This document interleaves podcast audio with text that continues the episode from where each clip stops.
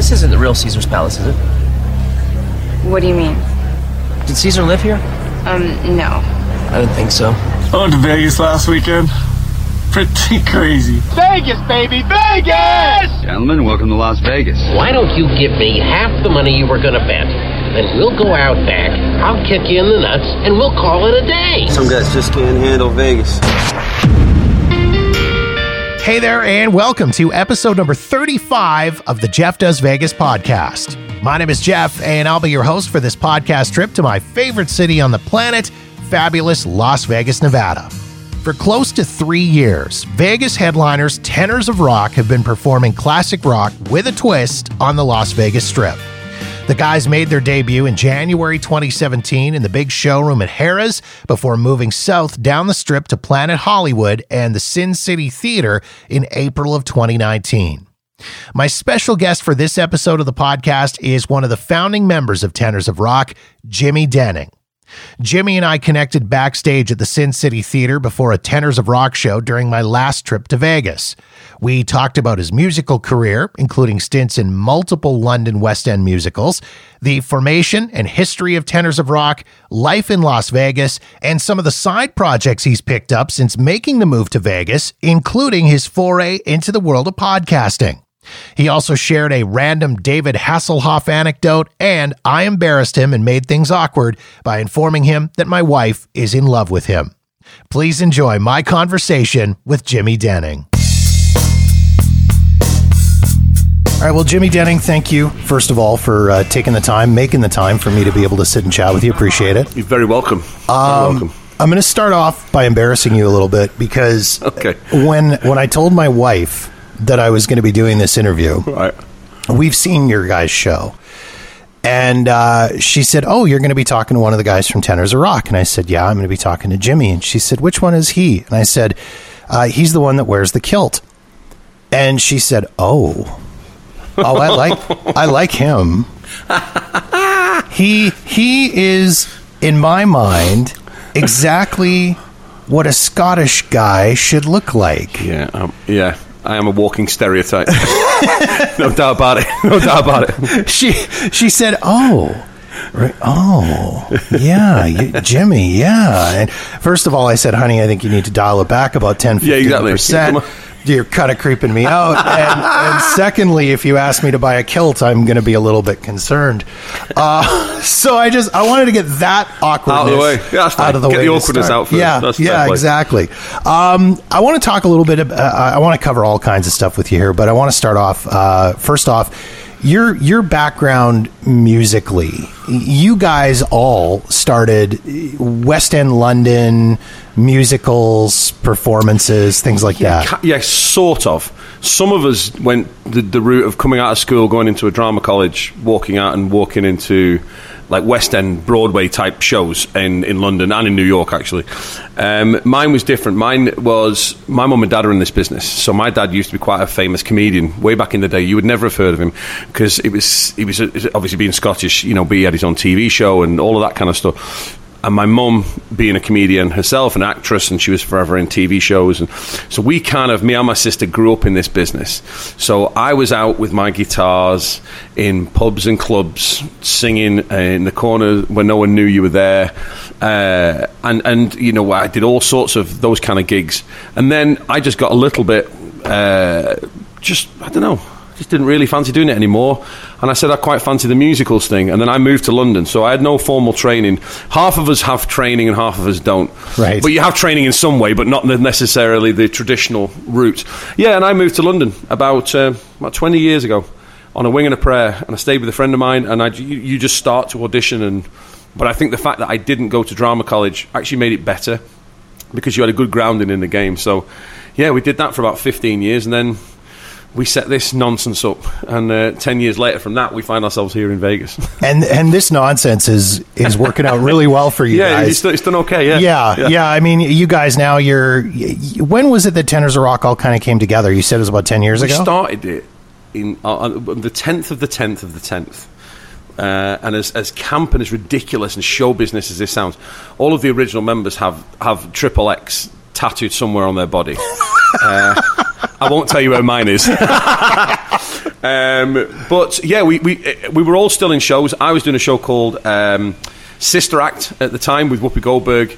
David was doing We Will Rock You. Johnny had just finished doing Les Miserables, and we just kind of fell into this thing of going. Do you know what? I don't want to work for anyone else anymore.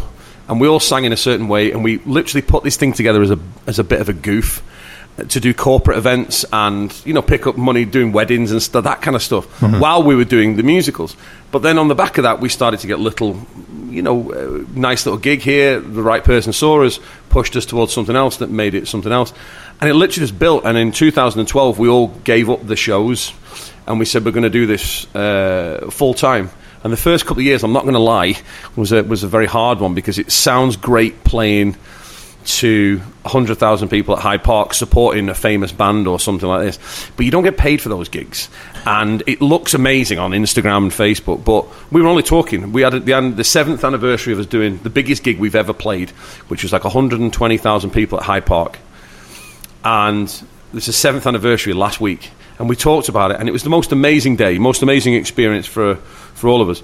But we didn't get paid the, the, the dressing room the dressing room was full of beers and you know there's a nice buffet and you get very well looked after but it's more you know ah, well, we're going to give you an opportunity exposure Right. and that was fine at the time but as most people in this business will tell you people want you to do stuff for free a lot and unfortunately you know you don't pay your mortgage with exposure Right. Yeah. so it has to has to be a different thing. But we, you know, we ploughed through it. We're all very lucky to have supportive wives and girlfriends and whatnot, and uh, that that helped throughout the time. And then you, you know, you, have ups, you have downs. We went on tour. We didn't get paid. Then we did, and then we didn't. And it was, you know, everything that could possibly happen to a group happened to us. And then you steadily build up a, a following, and you get bigger and bigger and bigger, and you start to go to places and sell them out in places like Germany and Russia and Holland and, and, and Belgium and stuff. And then we, we did the same in the Far East, and we were actually on tour in the Far East doing really well because we're we're like the Beatles in the Philippines. it's the most bizarre thing in the world. We are like the Beatles in the Philippines. I, I, I nearly swore then. I don't know if I can curse on your show. but- Absolutely, yeah, But, I, right I ahead. shit you not. We we had no idea, but we had had a couple of singles out, and they did quite well. We're on every big show, and they they loved it. So while we were over there on tour, we got a phone call from um, the the entertainment people at Caesars, and they said, "Look, we'd been over several times over the years doing one nights and stuff, one gig here and there, all for free, by the way, because you're trying to make your way in the world. That's kind of the way it is. You've got to uh, hustle." And they said, "Look, we've got a room." And we would like you to take it. So we spoke to our producers, we spoke to our wives, and said, "Do you want to move to Vegas in eight weeks?" And uh, yeah, that was nearly three years ago, and I've been home for one day in that three years. Wow. My wife hasn't even been home. She hasn't even managed to get home. I went home for one day because we did a corporate gig in London. Yeah. And they flew me in for the day. I spent a day in London and then flew back. That's as close as I've been to home. wow. Yeah. So that's when that's what we are. Nearly three years in. So So, uh, for folks that you know maybe aren't familiar with with your guys' show, um, explain the concept behind it. I, I I'll leave it to you to explain it because you guys do such a great job of explaining it, and, and I love the show. Like as, a, as a music guy, Yeah. um, who spent time working in in rock radio and is a, a music fanatic. Yeah. I love the show. Thanks, it's it's Very just fantastic. Um, but explain the the whole concept and the whole idea. basically what we wanted to do was to create use a little bit of what we knew from gigging in bands to kind of adapting that and making it a little bit more not musical theatre because this is not a musical theatre show but using the thing the tools that you learn harmonies how in you know how to blend voices and stuff like this and we said why don't we just do you know what's better than one front man let's have five and now we're actually four because one of our boys very recently got uh, um, headhunted to go and join the new Jesus Christ Superstar tour, and they've given him a very good deal. And you know, he goes with our blessing. He's our, you know, uh, he's our brother. But you know, it's basically just a big balls out rock concert. You know, like what's better than having one Robert Plant? Let's have 5 uh-huh. and that was the premise of what we tried to do, and just do a little twist on old rock classics. So, you know, everything from the Eagles to Kansas to Guns N' Roses to ACDC to literally everything you could possibly think of as, of when you think music was at its finest. Yeah. And like I said, we just tried to do little slight changes on the arrangements, some big harmonies. We've all got pretty big voices, and do something very unique. And uh, you know, like for instance, we do Bohemian Rhapsody, but we do Bohemian Rhapsody live, and we we, we, still can't find any other group in history, uh, including Queen, that ever did it live. Because they recorded it and they went off and used to get changed in it. And most most acts tend to record certain bits because they're too difficult. And I'm saying this w- without much. We, we- we've had a look, but we do the whole thing live. But the only reason you're able to do that is you can sing it, but you also have the kind of musicality to allow you to do it. So um, I think we're pretty rare. But like I said, anyone coming to see this show, it's just a big rock concert. It's a lot of fun. We don't take ourselves very seriously, as you'll see by the way that we dress. Um, you know, and I think it's for all ages. We don't have a demographic either, which is brilliant. We have five year olds and we have 95 year olds. And because there is that common misconception that if you're in your 70s, you don't like loud music. Now, if my, my dad's in his 70s and, and grew up with the Beatles and the Stones and the Who and Deep Purple and all that mm-hmm. kind of stuff, so they were around when the whole thing was born. So it's kind of insulting to that age group that oh they only want to listen to Tony Bennett, and I love Yeah. Tony Bennett by the way, but it's that perception that they only want to listen to Glenn Miller, and it's Yeah. just really not true. And and the other thing too that and when uh, my wife and I saw the show, we saw it uh, at Harrah's back a couple of years ago. Um, and you guys, in addition to the, the the classic rock songs and the rock songs, you guys kind of showcase each other as well with some of the the musical theater stuff as well. Yeah, well, do you know that, that whole thing came about um, through David Hasselhoff. It's, there was a segue you weren't expecting. No, Jeff. no, not at all. This is the story. We had played little, tiny little gigs where we would dep. We would sort of, so we would um, be invited to a charity event in London, and we would just do one song. So we worked for a month on one particular song, and we and we went and did it. And some of them were good, and some of them were bloody awful. But we were just doing this thing, and out of nowhere, I was never forget. I was in my dressing room doing Billy Elliot in London, and we were trying to get the tenors of rock to you know get, get some let's get some gigs and earn some money was was the was the first uh, ambition, and out of nowhere, I get a phone call off David Hasselhoff. Now I had worked with David several times before, and he phoned me and he said, "I'm doing a show at the O2 in London. I need a girl to sing." A big musical theatre duet with me. Who do you recommend? Who do you know? And with our history in that environment, and also my sister is quite a big name now in the West End. She, you know, is uh, kind of a consistent lead in every show she does. You knew everybody. Now, normally, you would think, oh, that they would charge too much, but the novelty of singing in front of thousands of people at the O2 with David Hasselhoff has has a great allure for virtually everybody. Yeah. So we we picked up the phone to a friend of ours, Louise Dearman, who was uh, very well known for being in lead in Wicked and all this kind of stuff. And we said, Louise, would you like to sing a duet with David Hasselhoff at the O2? And before we'd even said anything about it, she went, Yes, absolutely. That sounds hilarious. so that was fine. But then during that conversation, he said, Look, and I'm also looking for a band to support me. And uh, I just jumped on it, being the hustler that I am, and I just said, "But what about us?" And he said, "Well, what do you mean?" I said, "Well, I'm in this group called the Tenors of Rock. At the time, we were called the Rock Tenors, but." Um, and he said, "Do you want to come and?" He said, "Do you want to do it?" And I said, "Yeah." He said, "There's no money in it, of course. There's exposure, of course, there is." But I said to the boys, "I said, do you want to do this gig with David Hasselhoff? Do you want to like?" And uh, he said, "Look, I need 20 minutes. You do 20 minutes, and then maybe in uh, throughout the show, you just come and do some some backing vocals." We were like, "This is going to be brilliant." So we then sent him some of the stuff that we'd done, and David is a show business icon and legend, all that kind of stuff. And he's a little bit dippy and a little bit daft, but he is a heart of gold, and he's very honest as well. He knows exactly what he is and what he isn't. And he phoned me straight back and he says, "That sounds amazing, but I can't have you boys going on before me." no, no shit. That's what he said. And he said, "Look," he says, I, I, "I'm just not having it." He said, "It's just you're great." He says, "It's fantastic." He said, "I wish you luck." He said, "But this is my show, and I've got to be the." I've got to be the star, and that's Yeah. what he's made a career out of, and I totally respect that. And I said, no problem. So then I said, look, you're doing the first half of your show as, as musical theatre, and the second half is all of his pop hits from Germany and all this kind of stuff. And I said, why don't we sing a musical theatre song? Why don't we arrange a musical theatre song? And he went, okay, if you can do that, then that gives me a chance to go and change a jacket. And he says, it's not really invasive on my show.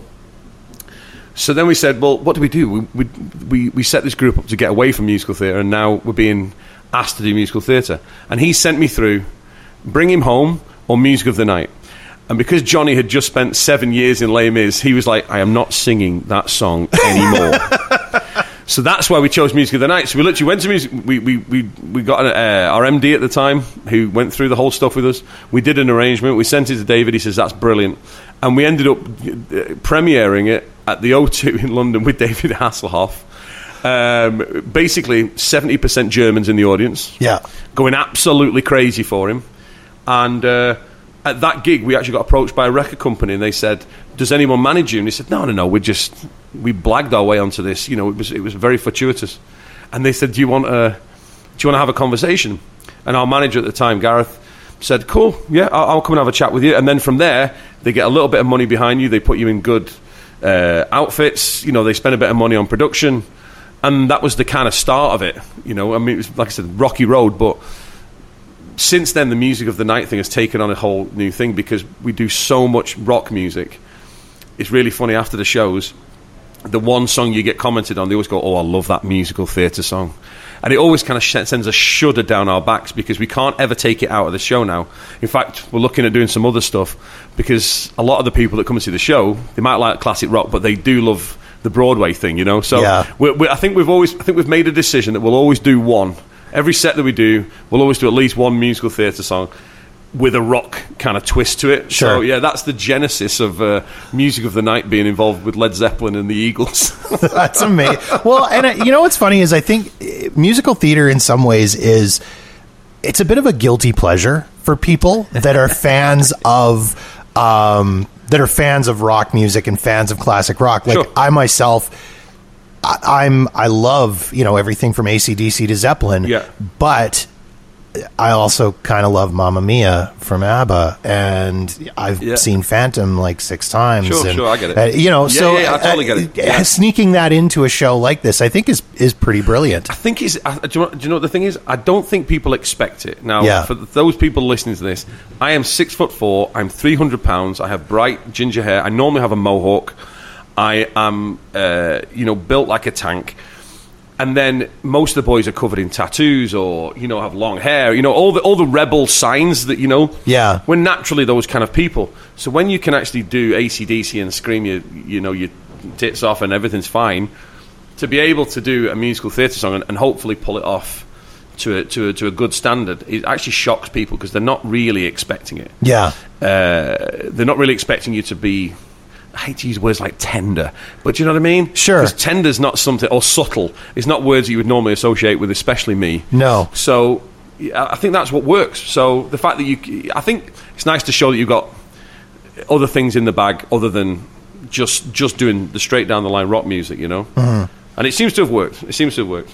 and how? I mean, how do you guys decide? How did you decide what songs you wanted to put in? Was it kind of a group thing? Did Yeah, Everybody just kind of presented something. and- Sort of. We, we I s- I- it's maybe a very strange thing, but when we first started out, the founders of the group, um, myself, um, uh, Gareth, who I mentioned, who's no longer with us, he he um, he moved back to the UK, but his brother's still in the show, uh, Dai or David. Uh, Dai is Welsh for David, by the way. If ever you hear me say that, I don't want him to die.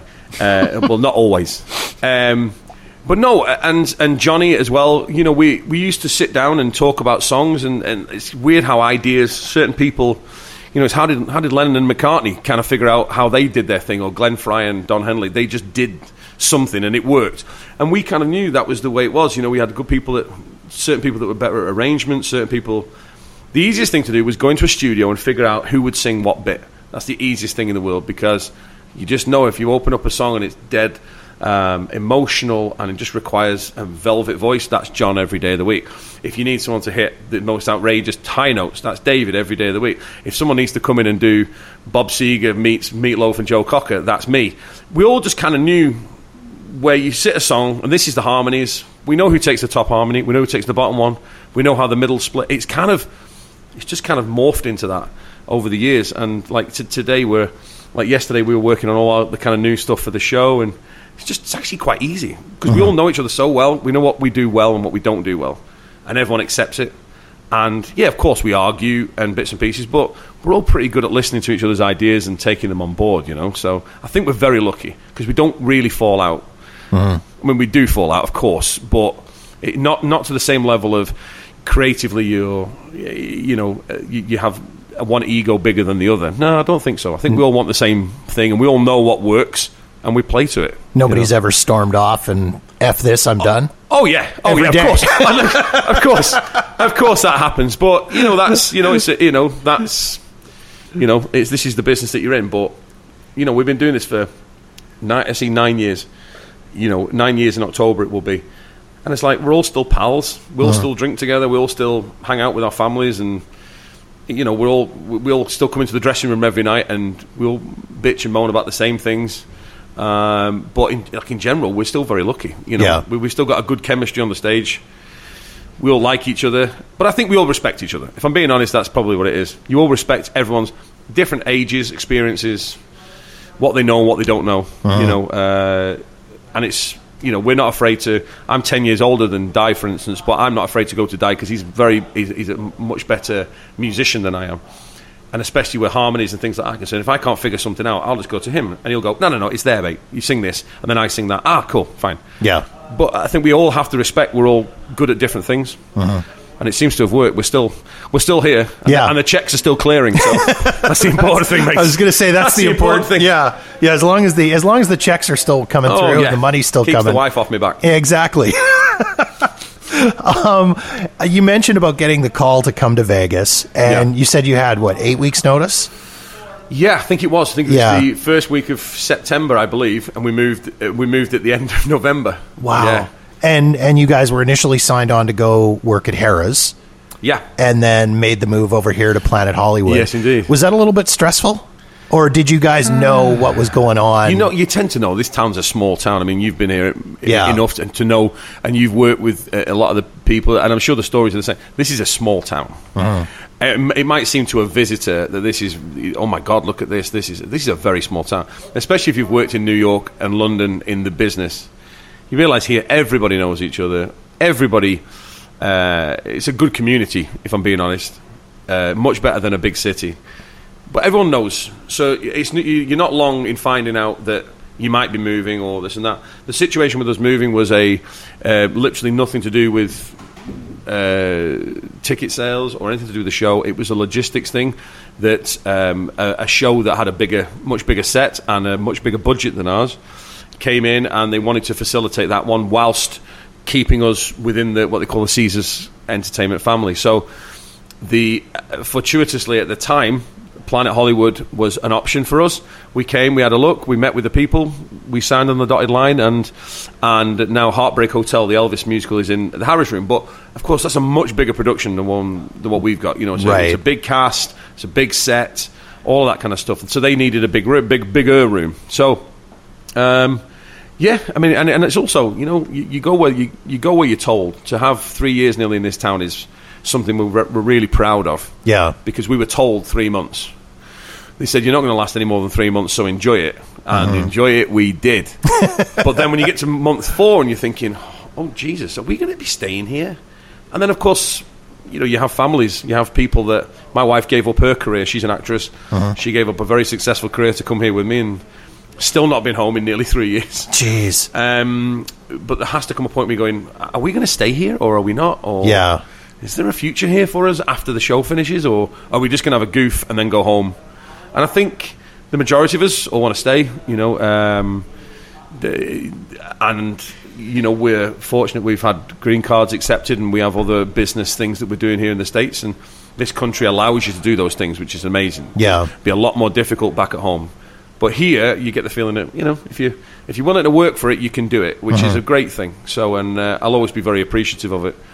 But yeah, so it was it was total whirlwind. But that's just the way that it is. You get used to it. Was there any trepidation on your guys' part to to make that move and you know come over here and know, you know. not know, you know, not know for sure how long it might go? Do you know at the time someone someone that especially if you're in our game and someone says to you, "Do you want to, do you want to be a headliner in Las Vegas?" and you do immediately think it sounds so so cliche, but you do immediately think Elvis and Tom Jones and, and Frank Sinatra and Dean Martin, and you're thinking, "I'm going to be one of them." That's pretty cool. And at the time, you just go, "I've always been a wing and a prayer kind of guy." So, unfortunately, my wife's the same, and she just said, "Let's just do it." So we all agreed, and like I said, we had the most stressful two months of our lives trying to pack everything away, get rid Yeah. of the houses that we were all in. Some had to sell houses and still have houses back home that they pay for, or get rid of the house you were renting, or whatever. It was no, but I don't think so. I think we all backed ourselves. We know we could. We, we- we know we'd do a good show. We and we've we've proven that all over the world in in in every different kind of situation. I'd like to think we've never failed. Um, we'll always give you a show.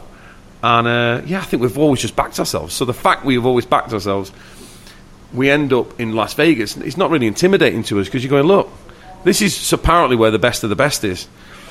Cool. Well, let's see how good we are then. And that Yeah. was that was our opinion. You know, with no, uh, uh, you know, um, no idea how it would go. But we're just going to go. Listen, let's just go and do what we do. Unfortunately, we throw ourselves into the community.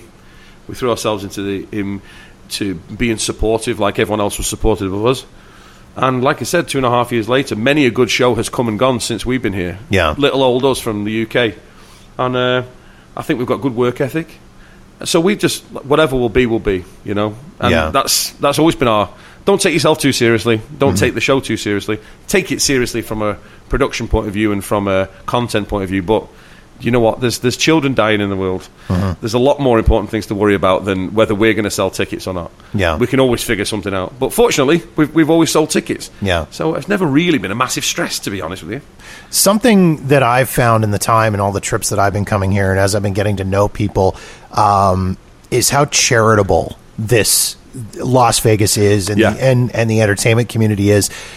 Were you guys kind of surprised by that when you got here, or had you heard ahead of time how uh, involved everybody was and how generous everybody It was? only really becomes apparent when you're here permanently. But we've been, we played Vegas three times, I think, beforehand, and uh, little one nighters. We we were over doing some shows in LA, and and in, up in Canada, and we always tried to say whenever we came across this side of the water, let's try and get a night in Vegas. Now that could well be gigging at a charity event or trying to find someone that you knew here that could give you a, a lounge for the evening, and even if you were just doing a little free show with backing tracks, it was just to try and build some form of profile and get the right people to come in and see you, and that's essentially what happened to us.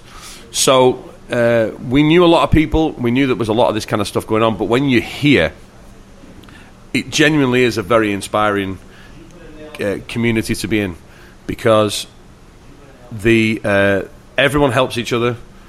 All right, there's obviously going to be spoons out there um, that that don't like you, but that, I, mean, I don't I don't lose any sleep over people like that. But the nature of the, the game is that you know you go to a Monday's Dark, and Monday's Dark for any listeners is a is a huge charity event that we do every two weeks here in, in Vegas, and uh, for a different charity, ten thousand dollars is raised every single time.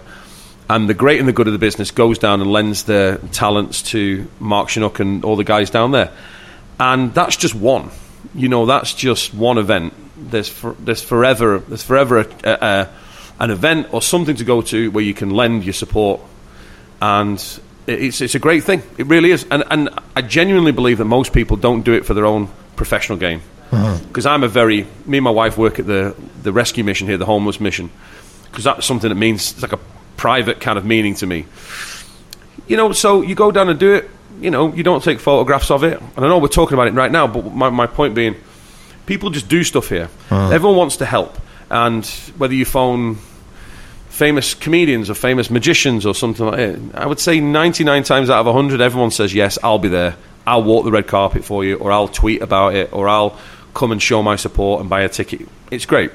And it's a very, very inspiring thing to, to have that mixed in with an entertainment uh, uh, city like this because in London and in New York and LA, it's a very, very different thing. Everyone's out for their, you know, for for themselves, and in a lot of cases. But here, I don't know. It's it's a, it was a really welcoming kind of thing. But it's the great community here, great community entertainment wise. and that's kind of what I've I've heard because I I mean I've got friends that work in New York as well and and you know friends that have come here that have worked in New York who have said you know in in New York people will stab you in the back just Yeah. as soon as look at you whereas here eh, somebody will say oh did you hear about such and such a gig no I haven't oh you should call so and so and you should do this it's it's a very different different city for that like everybody wants to see each other succeed which is so cool And this is that's genuinely our thing.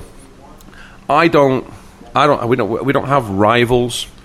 We don't have this. Well, I hope. I hope every single show sells out every single night, from Cirque to the smallest comedy shows, where maybe genuinely, hand on my heart, never want. I don't think there's any future in being bit a bitter, twisted entertainer because you're not selling tickets. You want everyone else to fail. I'm going. Well, if you're not selling tickets, you might want to look at what you're selling. Right. You know what I mean? It's pretty standard kind of stuff. But here, I would say in general, if you're an idiot or a, you you behave in a bad way, it gets around the town very, very quickly.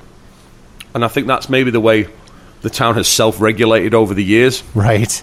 to the point where the, the, the, there is a very tight knit community here. People are willing to help you in every way they can. And I think if you're not willing to have the same ethic and morals as everyone else, I don't think you last very long here. You really don't. And I've, we've seen it. We've seen people behave dreadfully, but they're no longer here. Uh-huh. Now that might just be because they're found out.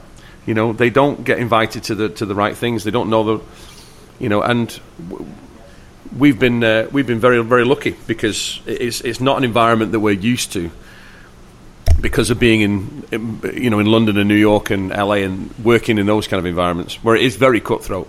We were totally expecting it to be cutthroat, and I suppose it is, but it's a lot more. It's a lot tamer. You're always going to get people with ambition to try and walk over you. They're, them people are always going to exist. But here in general, right now, if we had a problem with microphones, all our microphones went an hour before the show. There's about ten phone calls we can make and it would be sorted. And it wouldn't be uh, even a financial thing.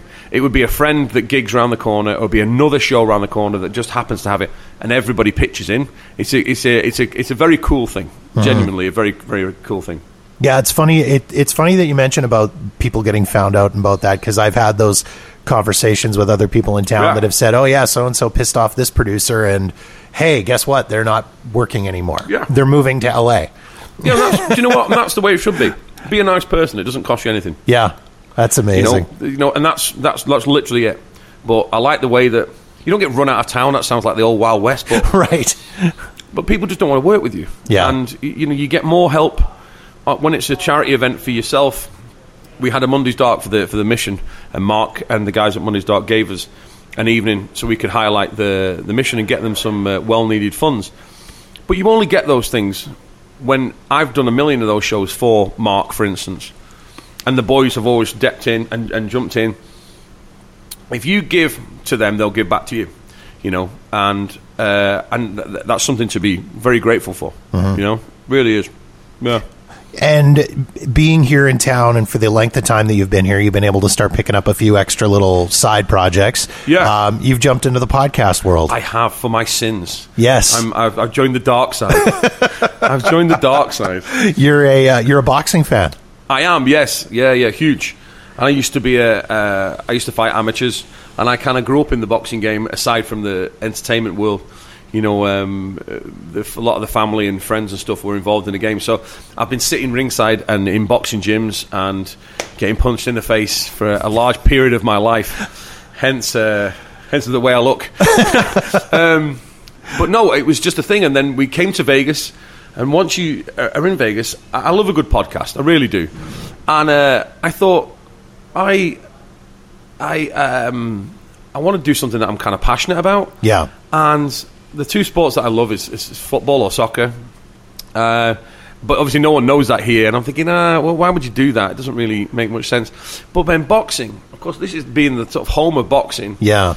everybody who's anybody in boxing lives here or comes here a lot because of the the fights that will be on or the exhibitions or the Hall of Fame or anything like that. So yeah, I, I have a friend of mine here, Billy Corrigan, who is a former heavyweight, and he he now works in working with a lot of older fighters in, for endorsements and you know signings and that kind of thing. And uh, another buddy of mine, Joe D'Amico, who is an amateur boxer back in New York, and Joey's a big gambling guy here, so he's a big uh, handicapper. And I just said to them one day, I said, listen, I said, would you be interested? I think the three of us got good knowledge of the fight game. We've been going to fights for years. We know a lot of people in the game. Should, do you fancy doing a boxing podcast? And they, they both just said, yeah, of course. And from that onwards, we, we tried to facilitate it. We tried to look at this and that and just literally learning from the ground up. But the one thing you'd never have to struggle with is guests. Yeah. So, like in in the first three episodes, we've only been doing it like for like what five weeks, six weeks. You know, and we've got Hall of Famers. We were at the Nevada Boxing Hall of Fame the other week, and you're just there, and you, one person introduces you to another person that just happens to be a hero of mine. And if you're not a boxing fan, you probably wouldn't know half of them who they were. But if you are a boxing fan, you'd absolutely know who they are. But they all live in Vegas. Uh-huh. And now we're getting three episodes in. We're now getting people phoning me saying, "Well, I'm, I'm, I'm in Vegas. Can I come on the show?" And you're thinking, "This is awesome." Yeah. So, like I said, it's just a little bit of a labour of love, something that we do. But because you're in Vegas, it's the the people that are here. You'd be surprised who lives next door to you. Yeah. You know.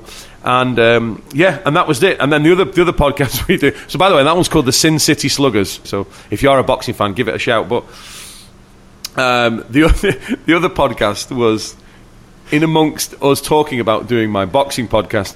My uh, or our lead guitarist Chris Chiquino, who if you've never seen a guitarist, one of the best guitarists on the on the face of the God's green earth. Chris is amazing. So Chris was Yeah. with uh, has played with everybody, but um, he moved to Vegas when he was asked to do the lead guitar in Rock of Ages. So if anyone's seen that show, you'll literally have seen Chris, no doubt. He played all of the shows in Vegas, and um, yeah, and Chris is a great ranter, and uh, literally loves a good rant. And Yeah. he is he is. I don't know. He's just he's anti everything. Like literally, one day he's anti Trump, and then it's anti Hillary, and then it's anti guns, and then I'm pro guns, and you know I I, I, I, hate Eminem, I and then I love Eminem. It's just it like it's it's it really is a roller coaster of of a you know a, a kind of s- skinny New York Italian guy that's just just just frustrated with the world. so we just said, why don't we why don't we um, put together something where I can just mediate and make sure that you don't get uh, us arrested or deported. Yeah. and uh, and just let him go. So we're just working on that at the minute. We've done uh, we've done uh, some tests some tests of stuff. So that's going to be coming out very very soon.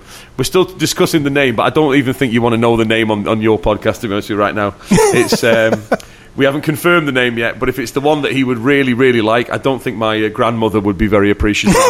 of. so I'm going to leave that one there. But yeah, so it's just about the facility that this place. It, it, this, you know, uh, everyone wants to help Yeah. you know, and uh, everybody wants to get involved and, and support these little things and stuff that's going on. So having a show on the strip helps getting guests because at least it gives you some form of validity, I suppose. Sure, If yeah. they see a, a you know a thirty foot you know Scotsman in a kilt on a billboard, but. Um, yeah, and, and it, like I said, it was just something to, to, to get your teeth into that wasn't in the entertainment business. It's just something that's a labour of love. Yeah. So now we go to the fights, we cover the fights. We, you know, we're, we're forever at the the, the Garden or um, uh, the T-Mobile Arena and stuff. It's brilliant. It- like, Yeah. I'm, I'm like a kid in a sweet shop. It's brilliant. That's awesome. Well, I, I really do wish you guys continued success here on the Strip um, and in Vegas. It's it's a fantastic show, and uh, people absolutely need to come out and see it because they are going to love this show. Thanks, mate. I very much appreciate it. No, and I appreciate you taking the time to uh, to sit and chat. Anytime.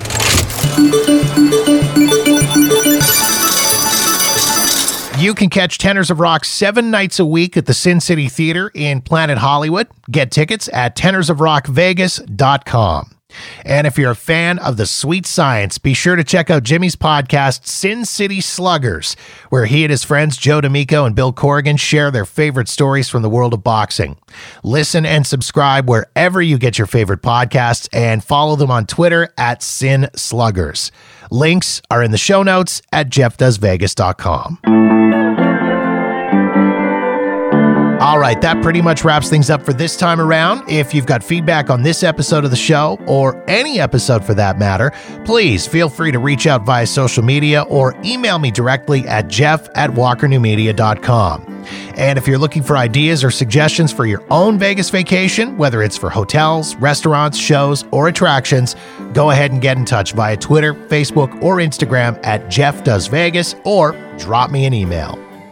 In the meantime, thanks again for listening. Be sure to subscribe for free wherever you get your podcasts so you'll know as soon as new episodes are available. Be sure to rate and review the show on Apple Podcasts, Spotify, Stitcher, and Podbean. And don't forget to visit jeffdoesvegas.com for past episodes and show notes. My name is Jeff, and this has been episode number 35 of the Jeff Does Vegas podcast, a Walker New Media production.